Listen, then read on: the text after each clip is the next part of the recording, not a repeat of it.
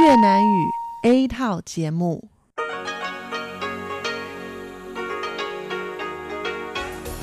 Đây là Đài Phát thanh Quốc tế Đài Loan RTI.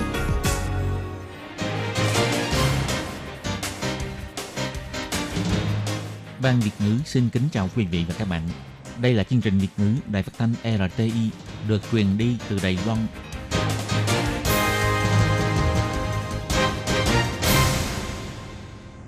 Các bạn thân mến, Hải Ly xin chào các bạn. Hôm nay thứ tư, ngày 2 tháng 9 năm 2020, tức ngày 15 tháng 7 âm lịch năm canh tí. Hoan nghênh các bạn đến với chương trình phát thanh của Ban Việt ngữ, Đài Phát thanh Quốc tế Đài Loan RTI với các nội dung như sau. Mở đầu là bản tin thời sự Đài Loan, bài chuyên đề. Tiếp theo là các chuyên mục tiếng Hoa cho mỗi ngày, cẩm nang sức khỏe và sau cùng là chuyên mục ống kính rộng. Các bạn thân mến, để mở đầu cho chương trình, trước hết, Hải Ly xin mời các bạn cùng theo dõi nội dung tóm lược các tin chính của bản tin thời sự hôm nay. Tháng 1 sang năm sẽ cho ra mắt bia hộ chiếu mới, chữ Taiwan được phóng to hơn. Việt Nam, Nhật Bản đều lần lượt xuất hiện ca dương tính với COVID-19 không có biểu hiện mắc bệnh trở về từ Đài Loan. Hội nghị Kinh tế Thương mại cấp cao Đài Mỹ, theo Ngoại trưởng Ngô Chiêu Nhiếp, có thể thảo luận các vấn đề thương mại ngoài TIFA. Theo Tổng thống, bất chấp mọi khó khăn trong tương lai, tôi sẽ luôn sát cánh cùng quân đội quốc gia. Đài Loan mở cửa cho sản phẩm thịt lợn Mỹ, theo Tổng thống Thái Anh Văn, phù hợp với mục tiêu chiến lược tổng thể, không hề có thuyết trao đổi. Tàu treo cờ phương tiện liên tiếp xảy ra tranh cãi. Liên minh bảo đảm quyền lợi cho thuyền viên tàu cá đề xuất xây dựng điều khoản hết hiệu lực. Các bạn thân mến, và bây giờ Hải Ly xin mời các bạn đến với nội dung chi tiết của bản tin thời sự Đài Loan hôm nay. Hiện nay khi người Đài Loan đi nước ngoài thường hay xảy ra tranh cãi vì hộ chiếu bị nhận nhầm là hộ chiếu của Trung Quốc. Vào tháng 7 năm nay, Viện lập pháp đã đưa ra nghị quyết, theo đó yêu cầu các cơ quan hành chính nghiên cứu đưa ra cách làm cụ thể để nâng cao mức độ nhận dạng phân biệt cho hộ chiếu Đài Loan, bảo vệ sự tôn nghiêm cũng như bảo đảm sự tiện lợi an toàn cho công dân Đài Loan trong quá trình đi ra nước ngoài. Sau khi được tiểu ban phương án đặc biệt của Viện Hành Chính nghiên cứu xem xét, vào tuần trước, Viện Hành Chính đã quyết định mẫu bìa hộ chiếu mới. Tại buổi họp báo của Viện Hành Chính diễn ra vào sáng ngày 2 tháng 9, Ngoại trưởng Ngô Chiêu Nhíp cho biết bìa hộ chiếu mới được chỉnh sửa theo nguyên tắc thay đổi ít nhất, nhưng sẽ làm nổi bật chữ Taiwan và điều chỉnh cách trình bày tên quốc gia bằng tiếng Anh. Tên quốc gia bằng tiếng Anh Republic of China vốn trước đây được đặt nằm ngang ở dưới tên gọi tiếng Trung, nay được đổi thành xếp theo hình vòng tròn ở vòng ngoài của quốc huy. Ngoại trưởng Ngô Chiếu Nhíp nói. 在凸显台湾方面，我们放大了护照封面 “Taiwan” 的这个字样，并且将 “Taiwan” 和 “passport” 字样紧邻排列，强调为台湾的护照，一看就可以辨识。 Để làm nổi bật yếu tố Đài Loan, chúng tôi đã cho phóng to chữ Taiwan trên bìa hộ chiếu, đồng thời xếp hai dòng chữ Taiwan và passport nằm sát nhau, nhấn mạnh là hộ chiếu Đài Loan, vừa nhìn vào là sẽ thấy ngay rất rõ ràng. Do vậy, trên bìa hộ chiếu mới của Đài Loan có tên gọi quốc gia chính thức bằng cả tiếng Trung và tiếng Anh. Trong đó, tên gọi bằng tiếng Anh Republic of China được xếp thành hình vòng tròn ở vòng ngoài của quốc huy. Ngay sau cuộc họp báo, Tổng thống Thái Anh Văn đã đăng bài phát biểu trên Facebook với tựa đề Để Đài Loan nổi bật, giúp thế giới nhìn thấy Taiwan. Đồng thời trong ảnh đăng kèm có nêu ra ba trọng tâm về thiết kế của bìa hộ chiếu mới, bao gồm làm nổi bật chữ Taiwan, giữ nguyên thiết kế ban đầu và thay đổi cách trình bày của tên gọi tiếng Anh. Vào ngày 2 tháng 9, Thủ tướng Tô Trinh Sương cũng phát biểu trên Facebook cho biết Hộ chiếu Đài Loan giành được ưu đãi của 148 quốc gia và khu vực, gồm ưu đãi miễn thị thực hoặc cấp thị thực nhanh tại cửa khẩu, có mức độ quyền lực khá cao trên thế giới. Tuy nhiên, khi ra nước ngoài, hộ chiếu của người Đài Loan thường hay bị nhận nhầm. Ngoại trưởng Ngô Chiêu Nhiếp cho biết, sau khi phát hành mẫu hộ chiếu mới, hộ chiếu cũ của người dân vẫn có hiệu lực, đợi tới khi hết hạn có thể đổi lấy hộ chiếu mới. Nếu người dân muốn đổi trước khi đến hạn, có thể đến Cục lãnh sự Bộ Ngoại giao xin cấp đổi. Thủ tục phí cũng bằng mức thông thường là 1.300 đài tệ. Theo Trung tâm Chỉ đạo Phòng chống dịch bệnh Trung ương vào ngày 2 tháng 9 cho biết, gần đây nhận được thông tin của chính phủ Việt Nam và Nhật Bản thông báo với cơ quan đầu mối quốc gia thực hiện điều lệ y tế quốc tế cho biết hai nước này đều xuất hiện ca bệnh có kết quả dương tính với COVID-19 nhưng không có biểu hiện mắc bệnh là các trường hợp trở về từ Đài Loan trong thời gian gần đây. Trung tâm Chỉ đạo Phòng chống dịch bệnh Trung ương Đài Loan hiện đang tiến hành điều tra các thông tin liên quan.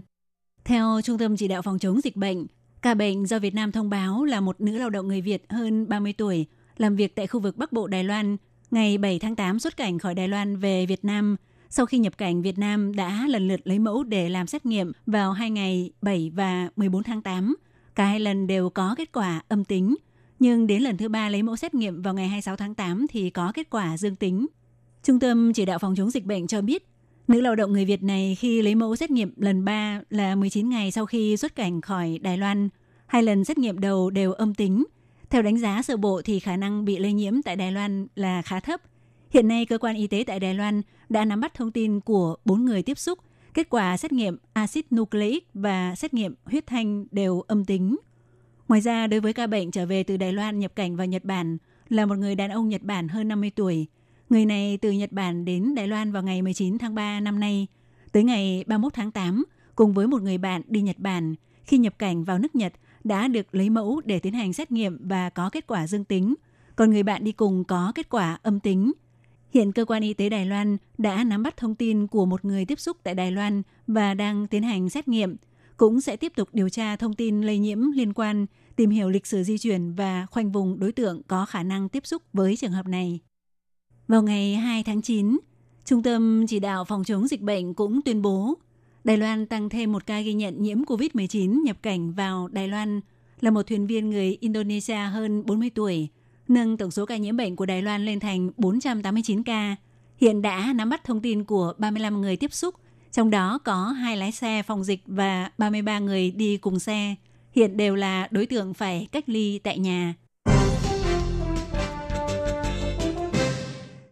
Đài Loan và Mỹ sẽ khởi động đối thoại kinh tế và thương mại cấp cao. Mọi người đều quan tâm tới thời gian và nội dung của đối thoại này.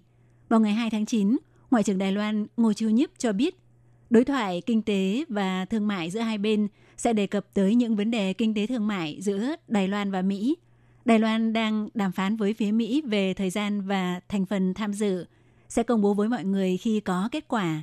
Ông Ngô Chiêu Nhíp cũng nói, trong năm nay liệu có tổ chức hội nghị TIFA hay không hiện đang thảo luận với phía Mỹ. Nếu có tổ chức sẽ do cơ quan kinh tế thương mại công bố. Ngoại trưởng Ngô Chiêu Nhíp nói. 那但是这一次新的啊这个经济和商务的这个对话，那里面已经有提出来，就是说美国的国务院已经说明说有哪一些议题是可以放到里面去的。TIFA là hiệp định khung về hợp tác đầu tư và thương mại giữa Đài Loan và Mỹ. Trong khuôn khổ này có thể đàm phán các vấn đề chi tiết và thực chất hơn. Còn lần này là đối thoại mới về kinh tế và thương mại.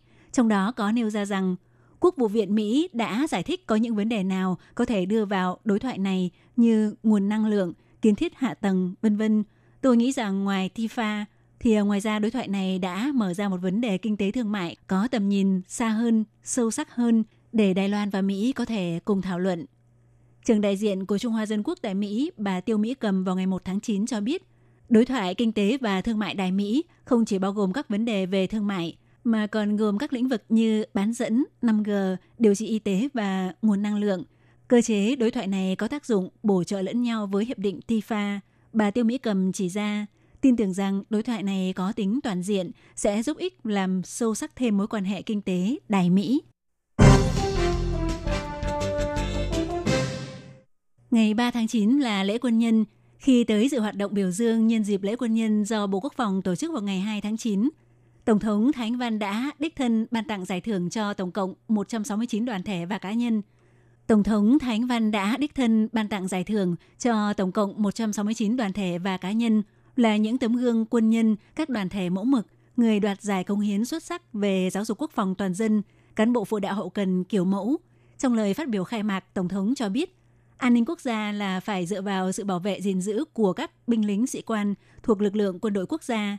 Bà nói, Việc chăm sóc các bạn chu đáo đó là trách nhiệm không thể thoái thác của tôi. Do vậy trong vòng hơn 4 năm nay, ngoài việc xúc tiến xây dựng sửa sang doanh trại quân đội, tăng trợ cấp cho quân nhân, Tổng thống cũng đã thị sát và chỉ đạo rất nhiều đơn vị quân đội. Bất kể là đơn vị có đông quân nhân hay không, bà đều tới thăm hỏi động viên. Mục tiêu của chúng tôi rất đơn giản, để khiến cho tất cả mọi quân nhân của Trung Hoa Dân Quốc đều cảm thấy quân nhân rất được quốc gia coi trọng. Các vị đều cảm thấy tự hào khi khoác trên người bộ quân phục. Đối với biểu hiện xuất sắc của quân đội Trung Hoa Dân Quốc, Tổng thống Thanh Văn nhấn mạnh, tôi có thể rất tự tin để nói với toàn thể người dân rằng quân đội quốc gia của chúng ta chắc chắn là một lực lượng sắt đá có năng lực tác chiến trong thời chiến, có năng lực cứu trợ thiên tai trong thời bình. Tổng thống Thanh Văn nói, 保证，未来不论有什么样的困难，我都会和国军官兵站在一起，共同打拼，守护。 Tôi xin bảo đảm với tất cả mọi người, bất chấp trong tương lai sẽ gặp phải khó khăn ra sao, tôi sẽ luôn sát cánh bên cạnh những sĩ quan binh lính của quân đội quốc gia, cùng nỗ lực bảo vệ đất nước. Quân đội quốc gia Trung Hoa Dân Quốc hãy cố gắng. Chính phủ Đài Loan tuyên bố nới lỏng quy định cho phép nhập khẩu sản phẩm thịt lợn và thịt bò Mỹ có chứa thành phần chất tạo nạc ractopamine đã gây sự thảo luận mạnh mẽ. Vào ngày 2 tháng 9, trước khi tham dự hội nghị thường vụ Trung ương Đảng, Tổng thống Thái Anh Văn với vai trò kiêm Chủ tịch Đảng Dân Tiến đã đặc biệt có bài phát biểu về vấn đề sản phẩm thịt lợn và thịt bò cho biết chính phủ dựa trên căn cứ khoa học để nới lỏng quy định nhập khẩu sản phẩm thịt lợn và thịt bò Mỹ. Ý kiến của các tầng lớp xã hội sẽ giúp cho đảng cầm quyền làm tốt hơn nữa. Bà muốn đặc biệt cảm ơn những hộ chăn nuôi lợn từ khi xảy ra dịch tả lợn châu Phi vào năm ngoái đã đoàn kết để bảo vệ thương hiệu thịt lợn Đài Loan. Và Đài Loan cũng đã được xóa tên khỏi vùng dịch lở mồm long móng ở lợn.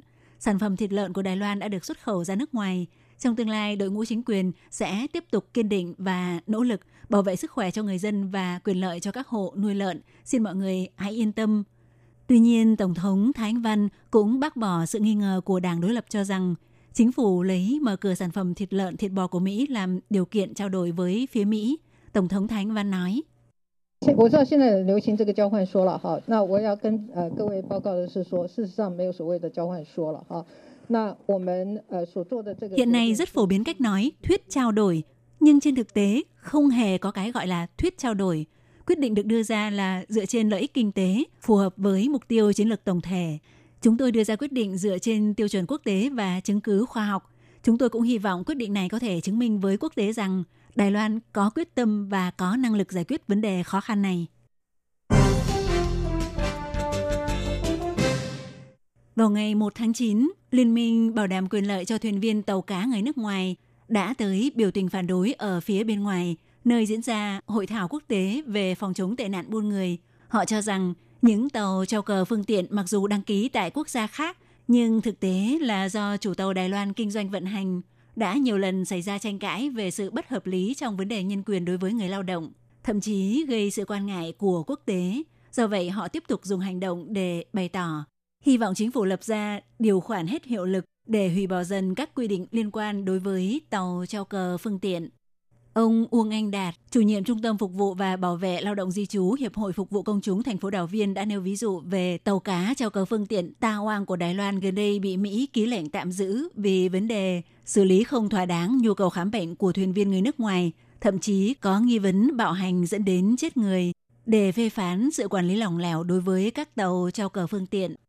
Ông Khiêu Gia Vĩ, chủ nhiệm dự án đặc biệt của Tổ chức Hòa Bình Xanh cho rằng tình trạng làm việc thiếu nhân quyền nêu trên chỉ là một góc nhỏ của tảng băng chìm.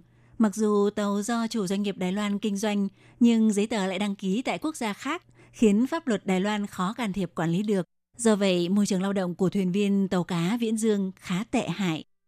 Để bảo đảm quyền lợi cho thuyền viên của tàu treo cờ phương tiện, Liên minh bảo đảm quyền lợi cho thuyền viên người nước ngoài chủ trương chính phủ Đài Loan phải lập ra điều khoản hết hiệu lực cho tàu treo cờ phương tiện. Trong thời gian quá độ, cần phải triển khai áp dụng các công việc liên quan gồm kiểm tra về lao động trên biển, hủy bỏ quy định về kinh doanh và đầu tư của loại tàu cá này, cũng như giả soát lại tình hình tuyển dụng thuyền viên người nước ngoài. Đoàn thể về nhân quyền cũng kêu gọi Đài Loan phải gánh vác trách nhiệm là cường quốc về ngư nghiệp mới có thể phòng chống tệ nạn buôn người và thực hiện cải cách ngư nghiệp. Các bạn thân mến, Hải Ly xin cảm ơn các bạn vừa theo dõi bản tin Thời sự Đài Loan do Hải Ly biên tập và thực hiện. Thân ái chào tạm biệt các bạn. Bye bye.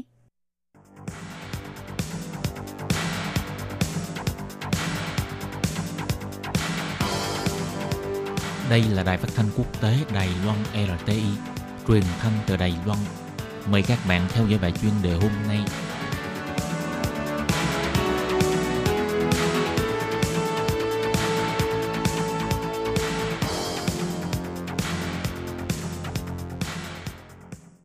Hello, tôi Kim xin kính chào các bạn. Hoan nghênh các bạn đã đến với bài chuyên đề ngày hôm nay. Các bạn thân mến, trong bài chuyên đề hôm nay, tôi Kim xin giới thiệu với các bạn đề tài Nước Mỹ nâng cao tình thế căng thẳng trên thế giới nói chung và khu vực hai bờ eo biển nói riêng. Chuyên gia cho biết Đài Loan nên chú ý. Và sau đây, tôi Kim xin mời các bạn cùng đón nghe nội dung chi tiết của bài chuyên đề ngày hôm nay nhé.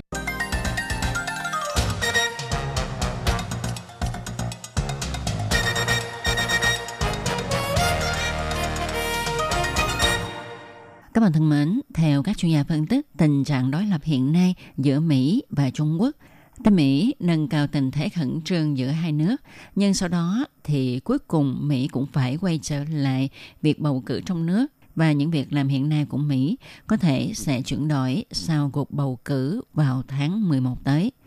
Và Đài Loan cần phải chú ý quan sát về điều này. Có chuyên gia thì cho rằng quan hệ quốc tế của thế kỷ 21 là quan hệ về thương mại, kinh tế với ngành khoa học kỹ thuật làm chính. Nước Mỹ ngoài việc coi trọng mặt gìn giữ giá trị quan và chiến lược của mình ra, nước Mỹ càng cần phải có hành động thiết thực để giải quyết kinh tế. Có như vậy, nước Mỹ mới có thể ứng phó với việc Trung Quốc đang tích cực hợp tác về lĩnh vực kinh tế thương mại với châu Á và châu Âu.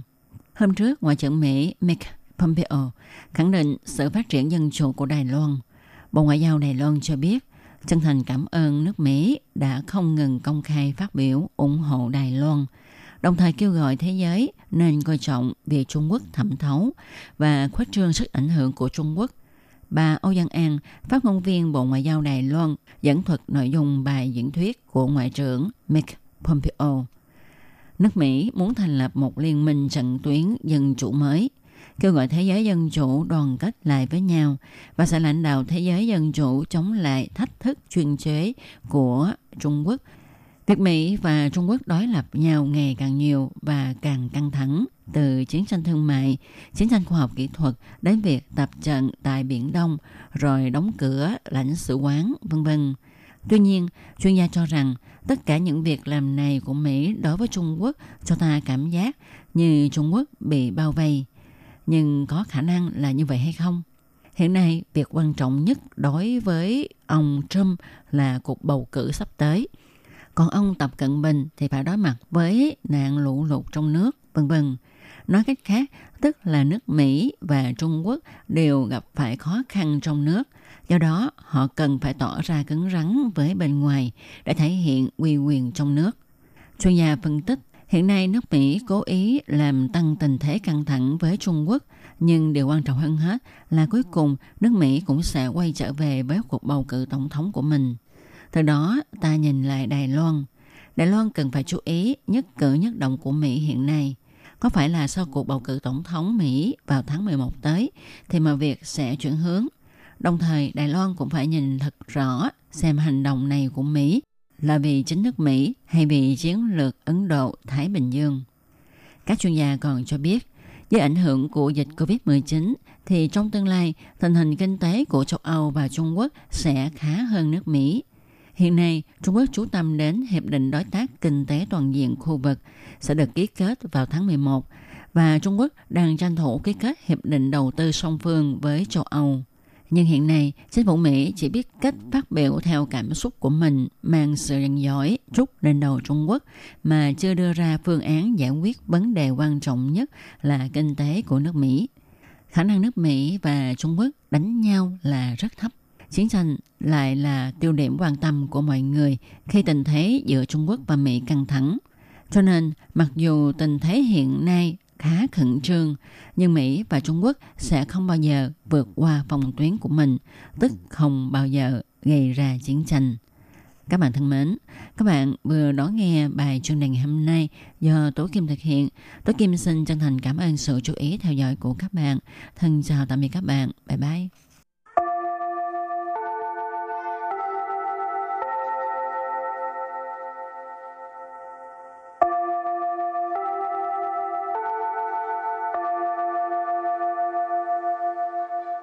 Xin mời quý vị và các bạn đến với chuyên mục Tiếng Hoa cho mỗi ngày do Lệ Phương và Thúy Anh cùng thực hiện.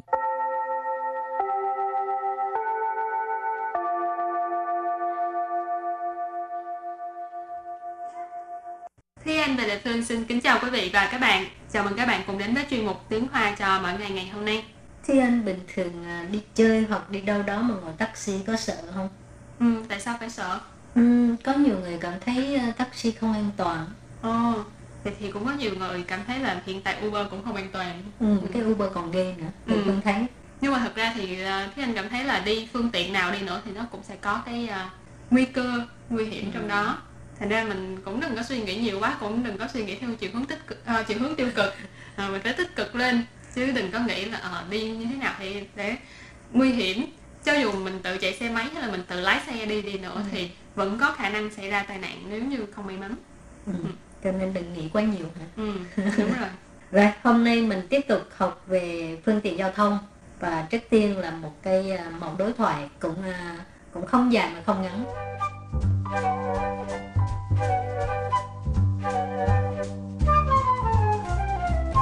请问台北火车站怎么走？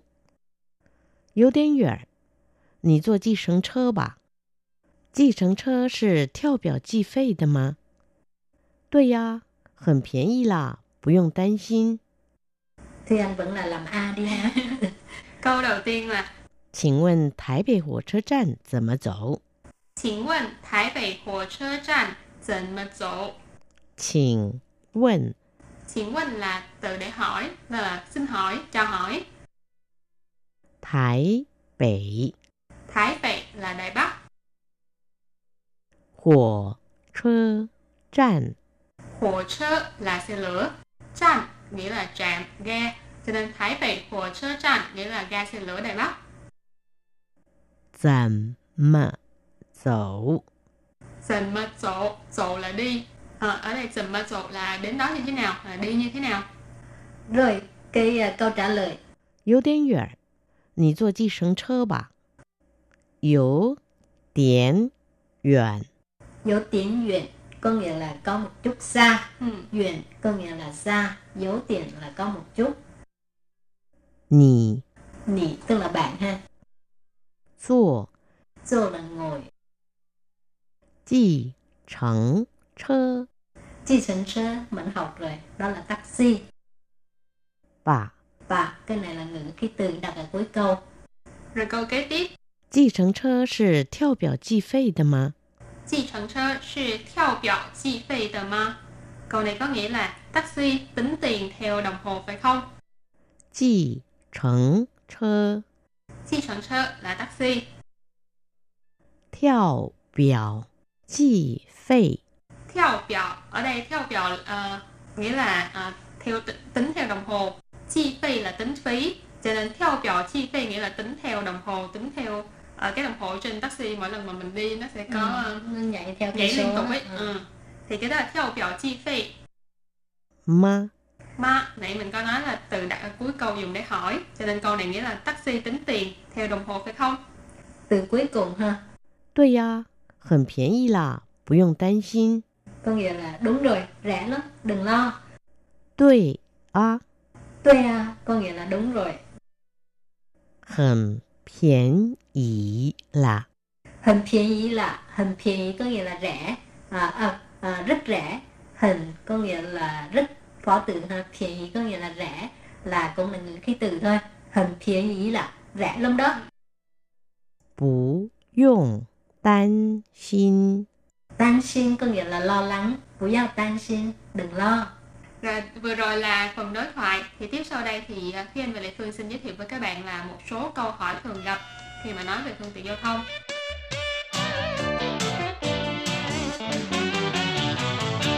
Xin hỏi Thái Bắc 101 tại 哪里? Xin hỏi Thái Bắc 101 tại 哪里? Câu này có có nghĩa là xin hỏi tòa nhà Thái Bắc 101 ở đâu ạ? Xin hỏi. Xin hỏi là xin hỏi, cho hỏi. Thái Bắc 101 y Thái Thị Y Liễn Y Đây là một tòa nhà cực kỳ nổi tiếng của Đài Loan Đó là tòa nhà 101 Đài Bắc Tại ná lì Tại ừ, ná lì là ở đâu Cho nên câu này rất là đơn giản Đài Bắc 101 ở đâu ạ? À? Rồi tiếp theo một câu hỏi mà Lê Phương nghĩ cũng rất là thực dụng ha 这附近有餐厅吗？这里附近有餐厅吗？Có nghĩa là ở gần đây có nhà hàng ăn uống không? 这 À, tức là ở đây. 附近 Phụ cận tức là gần, lân cận, vùng lân cận. 有餐厅吗？ À, dầu chan thiên ma. Chan thiên là nhà hàng ăn uống. Ừ. Dầu chan thiên ma là có nhà hàng ăn uống không? Rồi câu kế tiếp cũng rất là hữu dụng cho các bạn. Ừ. À, Đó là 这是什么地方？这是什么地方? Câu này có nghĩa là ở đây là ở đâu, đây là nơi nào. 这是什么地方？ Địa phương là địa điểm, nơi chốn, cho nên 这是什么地方, ở đây là nơi nào. ừ, chẳng hạn như mình lạc đường ha, mình gọi điện thoại cầu cứu bạn của mình Ừ. mà mình không biết mình đang ở đâu thì mình hỏi cái cái cái người bên cạnh á, người đi đường á Ừ. Thế lì xin ạ lì để mình biết được rồi mình nói cái cái cái cái địa điểm đó cho Ừ. người bạn của mình nghe ha Ừ. rồi tiếp tục là 在这里搭车还是在对面搭车？在这里搭车还是在对面搭车 có nghĩa là bắt xe ở đây hay là ở đối diện ha Ừ. 在这里 在这里 tức là ở đây 搭车 ta sơn mình học qua rồi có nghĩa là ngồi xe đi xe bắt xe 还是 hay是hay là 对面 đối miệng đối miệng là đối diện à, đôi lúc mình không hỏi á mình đi thành ngược hướng Ừ, đúng rồi. không biết là ở đây là đối diện cho nên phải hỏi cho chắc nếu như mà các bạn không biết á, không rành á, thì phải hỏi Đây là trong trường hợp dành cho xe buýt. Ừ, không thôi đi ngược hướng luôn rồi thì vừa rồi là một cái à, một cái à, mẫu đối thoại với là những câu thường gặp thì hy vọng giúp ích cho các bạn trong cái việc à, hỏi đường nè Ừ. ha. Này đi du lịch. Ừ Hỏi những câu đơn giản nhất để mà có thể giúp cho mình tìm được đường nhanh nhất. Rồi thì à, trước khi chấm dứt bài học hôm nay, xin mời các bạn ôn tập lại ha.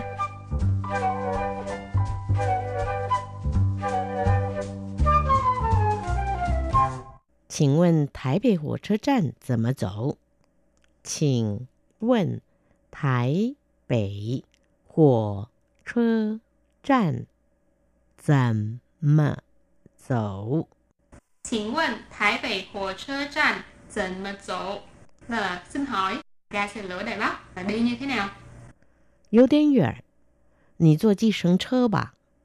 有点远，你坐计程车吧。 Vô tiếng Việt, đi坐计程车吧. Câu này có nghĩa là có chút xa, bạn ngồi taxi đi. 计程车是跳表计费的吗？计程车是跳表计费的吗？ Chi乘车是跳表计费的吗? Câu này có nghĩa là taxi tính tiền theo đồng hồ phải không? 对呀，很便宜啦，不用担心。对啊，很便宜啦，不用担心. Ờ, câu này có nghĩa là đúng vậy, rẻ lắm, đừng lo. 请问台北一零一在哪里？请问台北101在哪里? Xin hỏi tòa nhà Taipei 101 ở đâu ạ? 这附近有餐厅吗？这里附近有餐厅吗 có nghĩa là ở gần đây có nhà hàng ăn uống không 这是什么地方？这是什么地方? Ở đây là ở đâu? Đây là nơi nào? 在这里搭车还是在对面搭车？在这里搭车还是在对面搭车 có nghĩa là bắt xe ở đây hay là ở đối diện Và đến đây thì bài học của chúng ta cũng tạm khép lại. Cảm ơn các bạn đã theo dõi. Bye bye. Bye bye.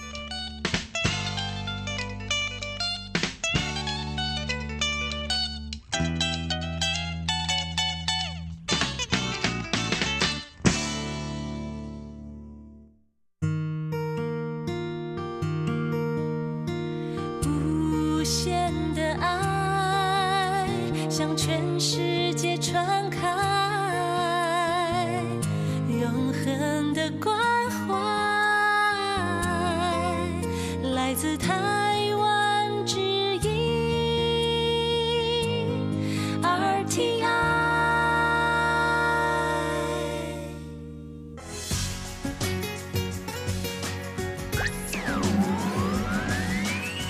Quý vị đang đón nghe chương trình Việt ngữ Đài RTI truyền thanh từ Đài Loan. Mời các bạn theo dõi tiết mục Cẩm nang sức khỏe do Tố Kim thực hiện. Tiết mục Cẩm nang sức khỏe sẽ cung cấp những thông tin về sức khỏe cho các bạn tham khảo, chăm sóc tốt sức khỏe mình Hello, tôi Kim xin kính chào các bạn. Hoan nghênh các bạn đã đến với chung mục Cẩm nang sức khỏe ngày hôm nay.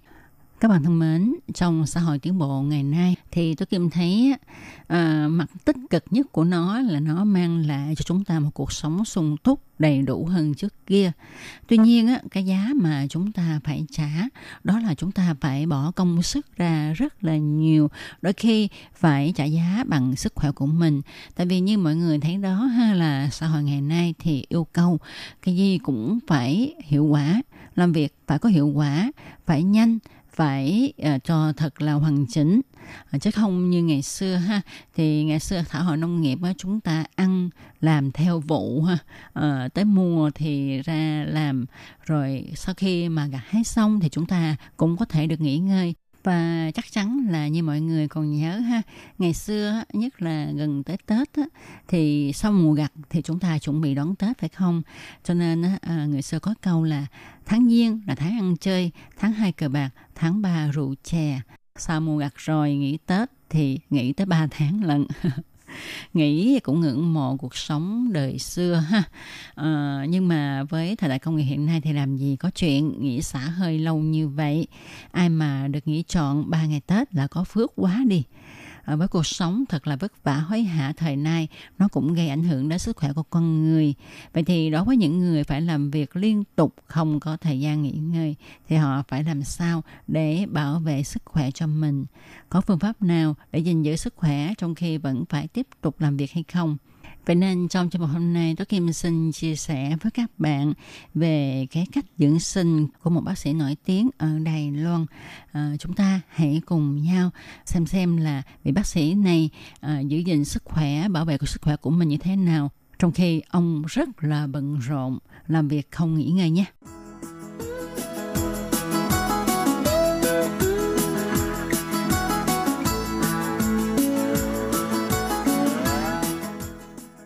Các bạn có biết không, bác sĩ Tôn An Địch là một bác sĩ rất là nổi tiếng ở Đài Loan. Chẳng những ông nổi tiếng trong lĩnh vực y học, mà ông còn nổi tiếng về các lĩnh vực như là chính trị, nghệ thuật. Bác sĩ thường phải làm việc một ngày đến mười mấy tiếng đồng hồ và ông đã làm việc trong ngành y 30 năm với chuyên môn của mình là nha sĩ. Ông lại nghiên cứu về miễn dịch học, đông tây y kết hợp vân vân. Cho nên bác sĩ thường được các nơi mời đi diễn thuyết Do đó, ông rất là bận.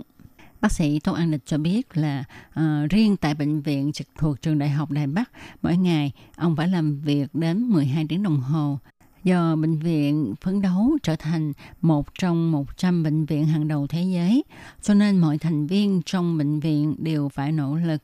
Riêng tập sang y học quốc tế FCA, mỗi năm ông phải viết đến hai bài để đăng trên đó, cho nên ông phải đầu tư rất nhiều thời gian cũng như là cần nhiều sự cố gắng giúp đỡ của các đồng nghiệp.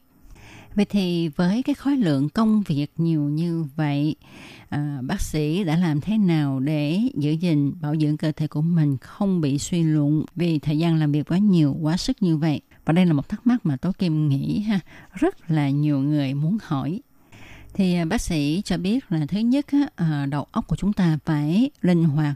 Có lẽ qua kinh nghiệm và vả lại trước kia, tôi rất mê đọc sách cho nên qua đó luyện được cách nắm bắt được trọng điểm vấn đề nhanh và nhớ dài Cho nên cách học hỏi nắm bắt vấn đề là rất quan trọng. Còn vấn đề làm sao để mà bổ dưỡng cho bộ não của mình thì cũng khá là quan trọng. Chúng ta phải bổ sung thêm close, tức là phủ thổ thẳng cho cơ thể của mình. Mỗi ngày tôi đều ăn một cái trứng hữu cơ vì trong lòng đỏ trứng có chứa nhiều loại trừ tức là lecithin. Tôi cũng thích ăn hải sản và trong hải sản có chứa nhiều DHA rất có ích cho bộ não của chúng ta. Do đó các bạn nên thường ăn cá, là hải sản các loại.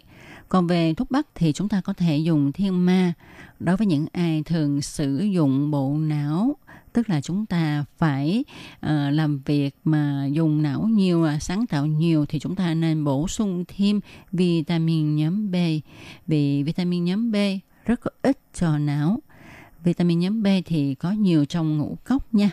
Ngoài ra thì chúng ta còn phải bổ sung thêm vitamin C mà vitamin C thì có nhiều trong rau cải, trái cây, điều này ai cũng biết. Ngoài ra thì để cho máu lưu thông tốt lên não bộ của mình thì chúng ta có thể tập khí công nè, vận động cho ra mồ hôi, đi bộ. Đôi khi do công việc chúng ta phải cúi đầu làm việc quá lâu thì vai, cổ sẽ mỏi. Chúng ta có thể đắp ấm lên trên vai cổ của mình và cạo gió. Các bạn có biết không, khi mà chúng ta đắp ấm lên vai cổ hay cạo gió thì sẽ làm cho máu huyết lưu thông lên trên não dễ dàng hơn. Nếu không thì khi mà vai cổ căng cứng, máu lưu thông không đều sẽ làm cho đầu óc của chúng ta mất đi sự minh mẫn chúng ta có thể dùng cái miếng mền nhỏ ha, à, được sử dụng bằng điện à, để cho nó ấm tranh thủ để ở trên vai chân lưng. Mỗi khi mà thấy vai cổ hơi cứng cho nó ấm ấm thì à, máu huyết sẽ lưu thông hơn. Hay là khi về đến nhà thì chúng ta nằm lên trên miếng niệm này cũng được. Hay là khi mà xem truyền hình à, xem sách thì chúng ta đắp ấm khoảng 15 đến 20 phút để thư giãn cơ bắp cổ, cơ vai. À, tức là chúng ta phải tìm mọi cách, mọi nơi, tranh thủ mọi lúc để làm cho máu lưu thông lên não bộ. Thì như Tố Kim là người dẫn chương trình trên đài phát thanh à, phải nói nhiều. Vậy thì làm sao để bảo vệ cổ họng thanh quản của mình đây? Thì bác sĩ Tô An Địch cho biết. Đối với nhóm người mà phải nói nhiều thì chúng ta phải tập phát âm qua đan điền, ít ăn những thức ăn cay nóng, tập thở. Về tập thở thì chúng ta có thể nằm ngửa trên giường, người thả lỏng, hai tay bắt chéo nhau để trên bụng, lưỡi để lên hàm nú trên, thở hơi bằng mũi, hít hơi bằng đường mũi, thở ra cũng bằng đường mũi. Bạn nên nằm trên giường, hít hơi vào đầy khoang bụng, Khí hít vào sẽ làm cho bụng phình lên. Lúc đó chúng ta để sự chú ý của mình lên trên bụng. Điều này sẽ giúp chúng ta giảm được nguy cơ rối loạn thần kinh thực vật. Thở ra thì chúng ta thở từ từ để sự chú ý của bạn lên đan điền, thu bụng lại, thu hậu môn lại. Ta nên nhớ là hít hơi vào 10 phần thì thở ra 8 phần. Như tôi đã quen với cách thở này cho nên tôi thay đổi cách thở là hít hơi vào 10, thở ra cũng 10 phần và có thể thực hiện mọi lúc mọi nơi 24 trên 24 giờ. Khi mà bạn thở bằng cách này lâu ngày thì trung khí của bạn sẽ đủ. Khi bạn dùng đan điền để phát thanh thì sẽ làm giảm bớt gánh nặng cho thanh quản. Nếu như mỗi ngày bạn nói mà phát âm bằng thanh quản thì bạn sẽ rất dễ bị khàn tiếng. Vừa rồi bác sĩ đã hướng dẫn cho chúng ta cái cách à, làm sao để mà dùng đan điền để mà nói qua cái cách tập thở. Thì à, cũng có nhiều người thắc mắc là với cái thời gian làm việc bận rộn như vậy ha thì à, chúng ta phải làm thế nào để mà uh, có một cái khoảng thời gian ra để mà luyện tập vận động cơ thể đây? Với cái thắc mắc này thì bác sĩ Tôn An Địch cho biết đây là một vấn đề mà người thời nay hay gặp nhất.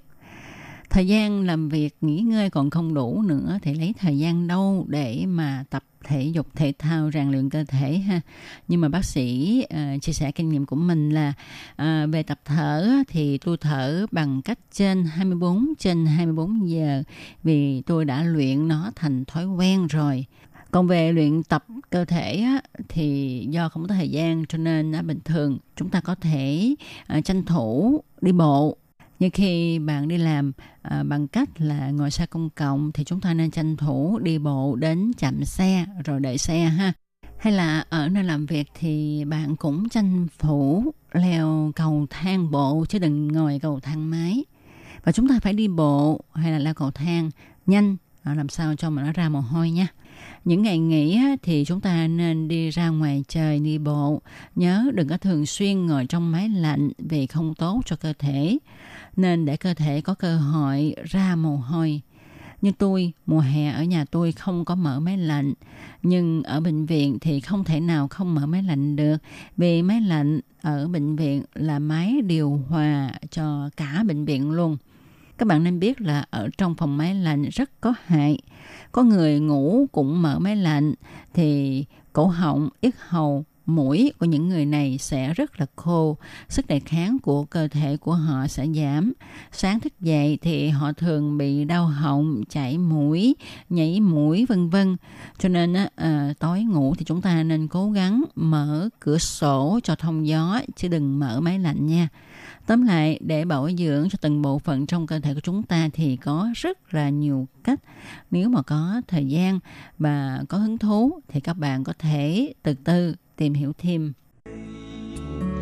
RTI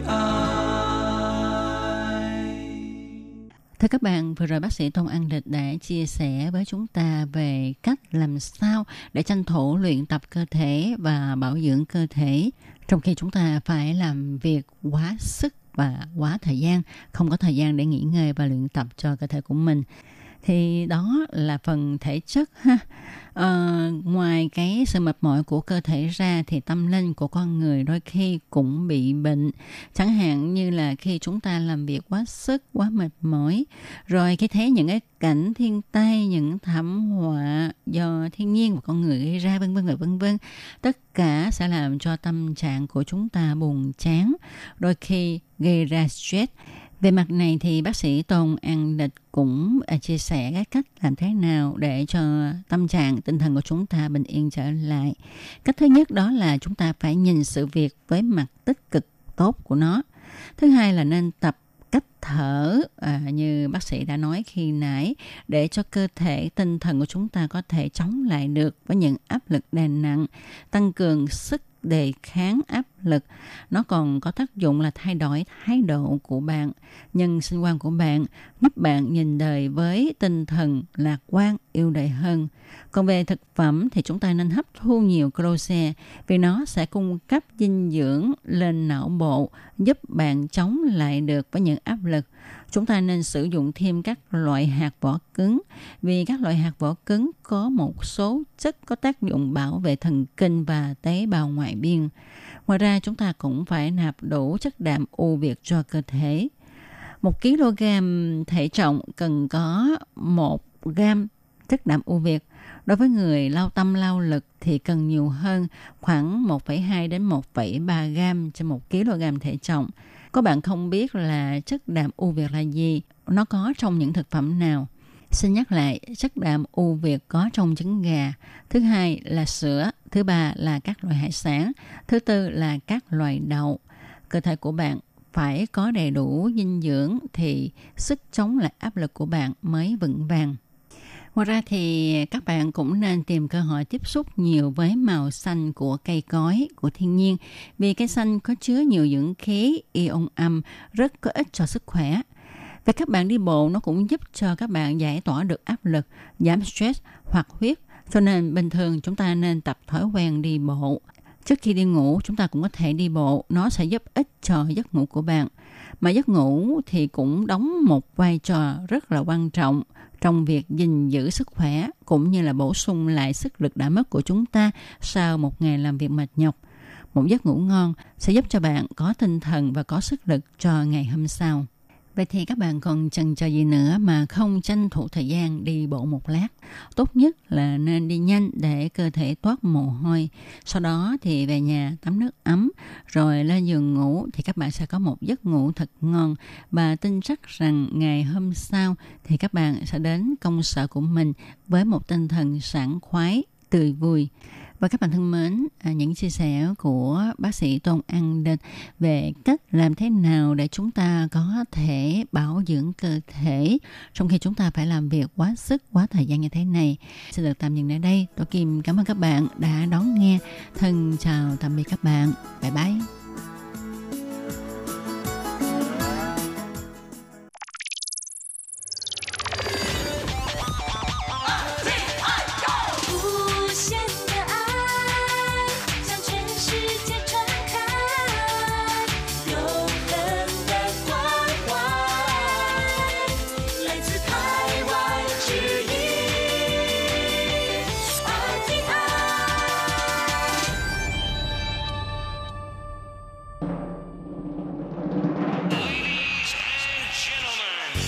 Đang đón nghe chương trình Việt ngữ Đài RTI truyền thanh từ Đài Loan.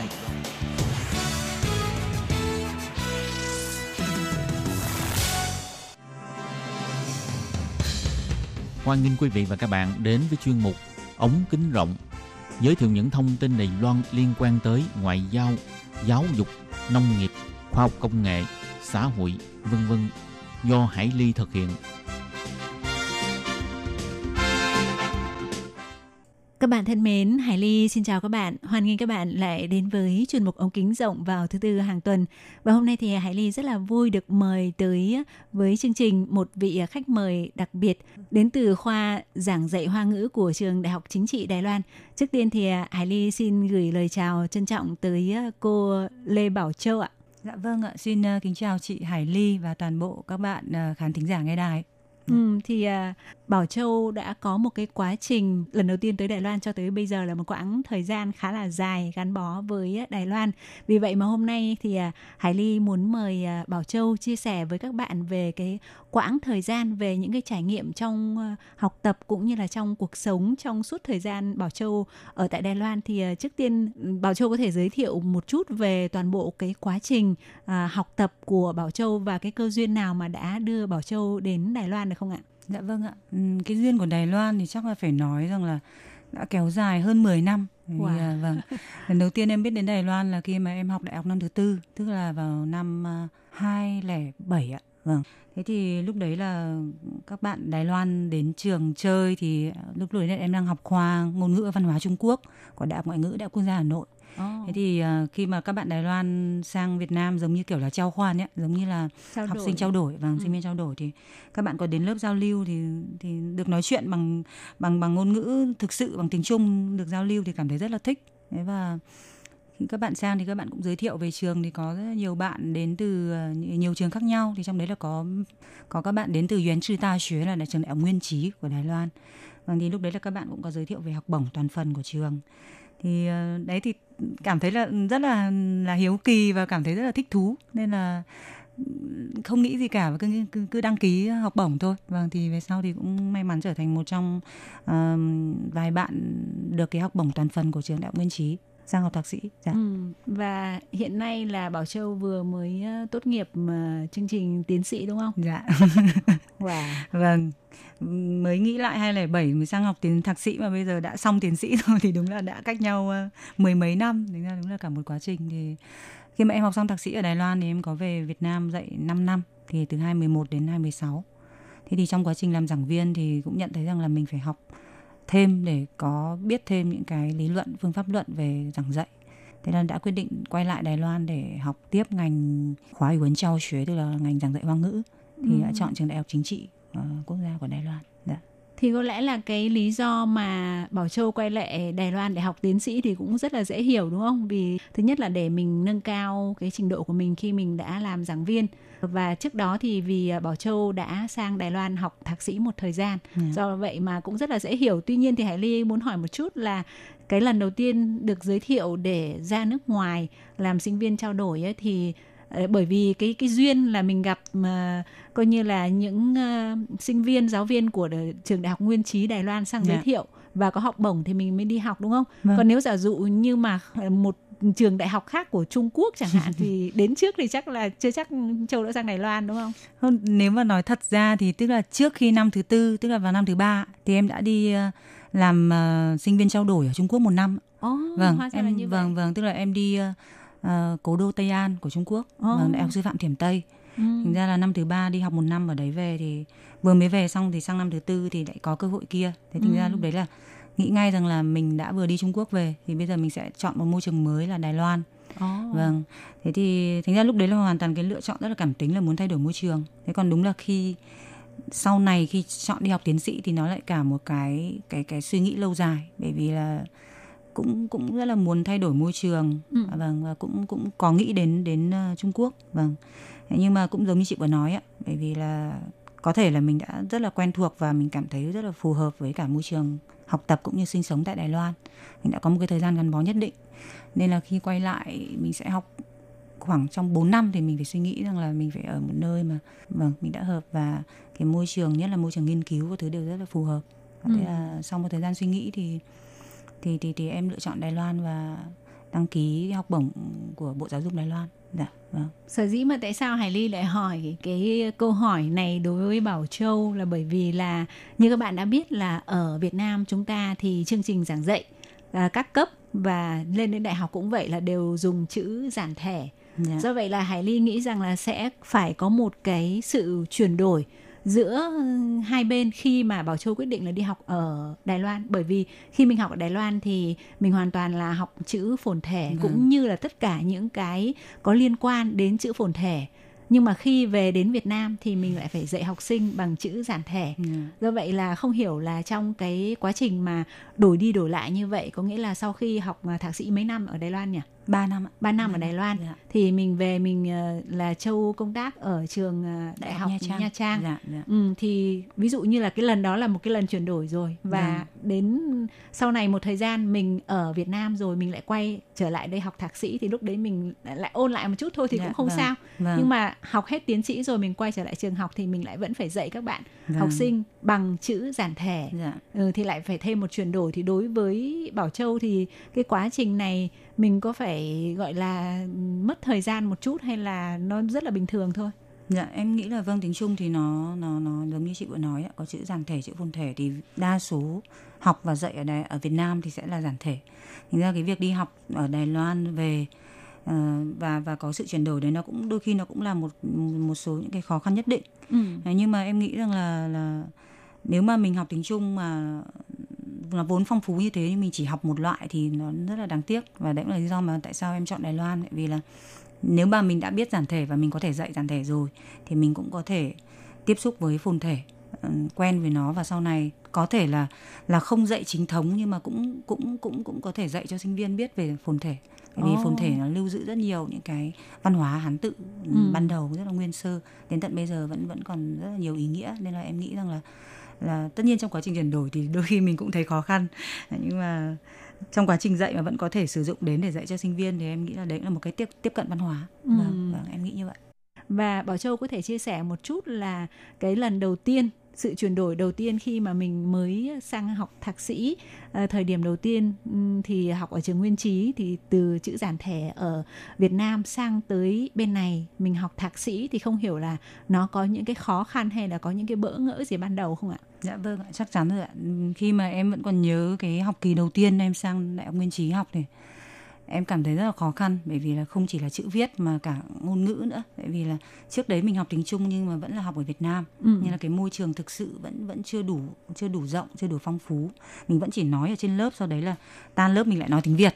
Vâng, thế thành ra là cái cái khái niệm về về trung huấn của mình lúc đấy mình vẫn chỉ nghĩ đơn giản là thinh số tú xỉa nghe nói đọc viết Ờ. vâng à, rồi là ngữ âm phát âm ngữ pháp mình nghĩ đơn giản như vậy nhưng mà khi mình sang mình học trung huấn si ở khoa trung văn của đài loan thì mình mới hiểu rằng là nó rất nhiều cái khái niệm rộng hơn, sâu hơn. Ví dụ như là văn học, triết học, tư tưởng, văn hóa, thậm chí là mỹ học.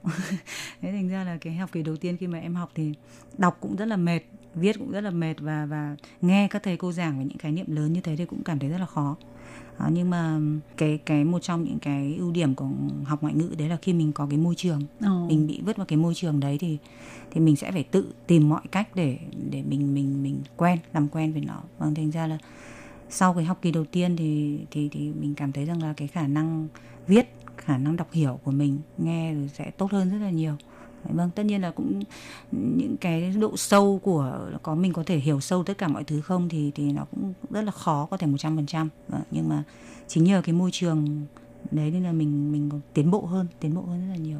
Ừ, thì trong cái thời gian đấy thì Châu có phải về nhà mình tự ví dụ như là tìm cách để luyện đọc nhiều chữ phồn thể, nhận biết nhiều chữ phồn thể hoặc là đọc thêm nhiều sách có liên quan đến như Châu nói các cái lĩnh vực khác nhau để mình có thể trau dồi cái khả năng thứ nhất là về ngôn ngữ cũng Ừ. như là về cái chuyên môn sâu của mình không? Dạ, chắc chắn là có. Hồi đấy là phải ngoài sách vở trên lớp ra thì phải về cũng phải xem và đọc thêm rất là nhiều. Đấy, nhưng mà cũng nhờ cái sự phát triển của truyền thông rồi là phim ảnh, âm nhạc các thứ ấy, thì đôi khi mình vẫn là tâm lý của người đi học mà. Mình sẽ tìm rất là nhiều cách mà phong phú hơn rồi thoải mái hơn để mình mình học. Thì hồi đấy là em rất là hay học cái chữ quần thể à, qua những cái bài hát ấy, thì nó Ồ. hiện hiện phụ đề lên ấy, là mình cứ nhìn theo. Đó thì mình dần dần mình nhìn mình quen.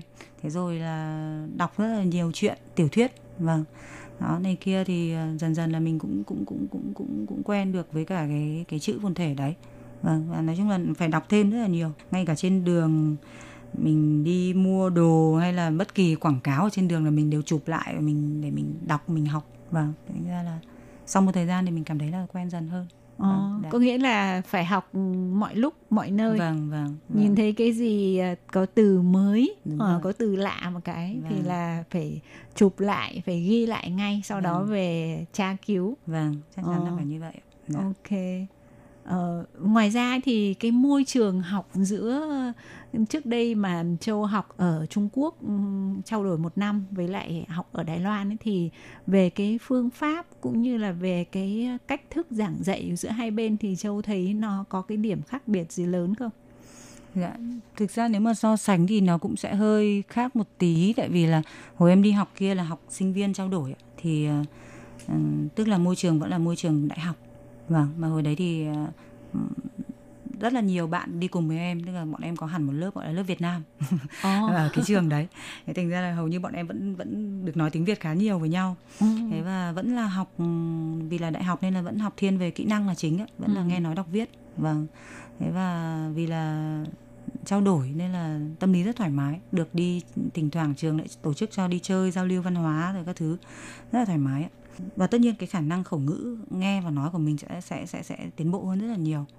Đó, nhưng mà khi mà sang Đài Loan thì lại là môi trường nghiên cứu, thành ra là cái học kỳ đầu tiên thì thấy nó hơi khó khăn và đôi khi cũng cảm thấy rất là là, là, là nản nhưng mà về sau thì khi quen được với môi trường của Đài Loan thì mình sẽ nhận thấy là ưu điểm của môi trường học ở Đài Loan là họ cái môi trường nghiên cứu rất là tốt. Ừ. tức là các thầy cô sẽ tạo điều kiện cho mình độc lập nghiên cứu rất là nhiều tức là mình phải tự chủ à, cái đấy là cái mà bọn em không hề được tiếp cận một cách sâu sắc khi mà bọn em học đại học Ồ. vâng vâng thì tức là ví dụ như là học về phương pháp luận như thế nào rồi là phải khi mà mình nghiên cứu về cái gì mình phải biết tìm các tài liệu liên quan làm sao mình phải biết uh, giống như là tham khảo tài liệu rồi là phân tích rồi là đưa ra được những cái phương pháp thế này thế kia. Vâng thì em thấy là đấy là những cái mà đến khi em sang Đài Loan học thạc sĩ em mới học được. Vâng học được thì em thấy là đấy là một cái mà và sau này tại sao mà khi học tiến sĩ thì em lại tiếp tục vận dụng được cái điều đấy? Vì vì em đã đã đã có được cái cơ sở đấy thì từ thạc sĩ. Nên em thấy là hai cái môi trường khá là khác biệt. Một cái thì vẫn là vẫn là trao khoan thì là đại học còn một cái đã là nghiên cứu rồi. Thì thì thì thì hoàn toàn là có cái sự khác biệt đấy và đều có những cái ưu điểm nhất định. Vâng em thấy Ừ. là như vậy. Dạ.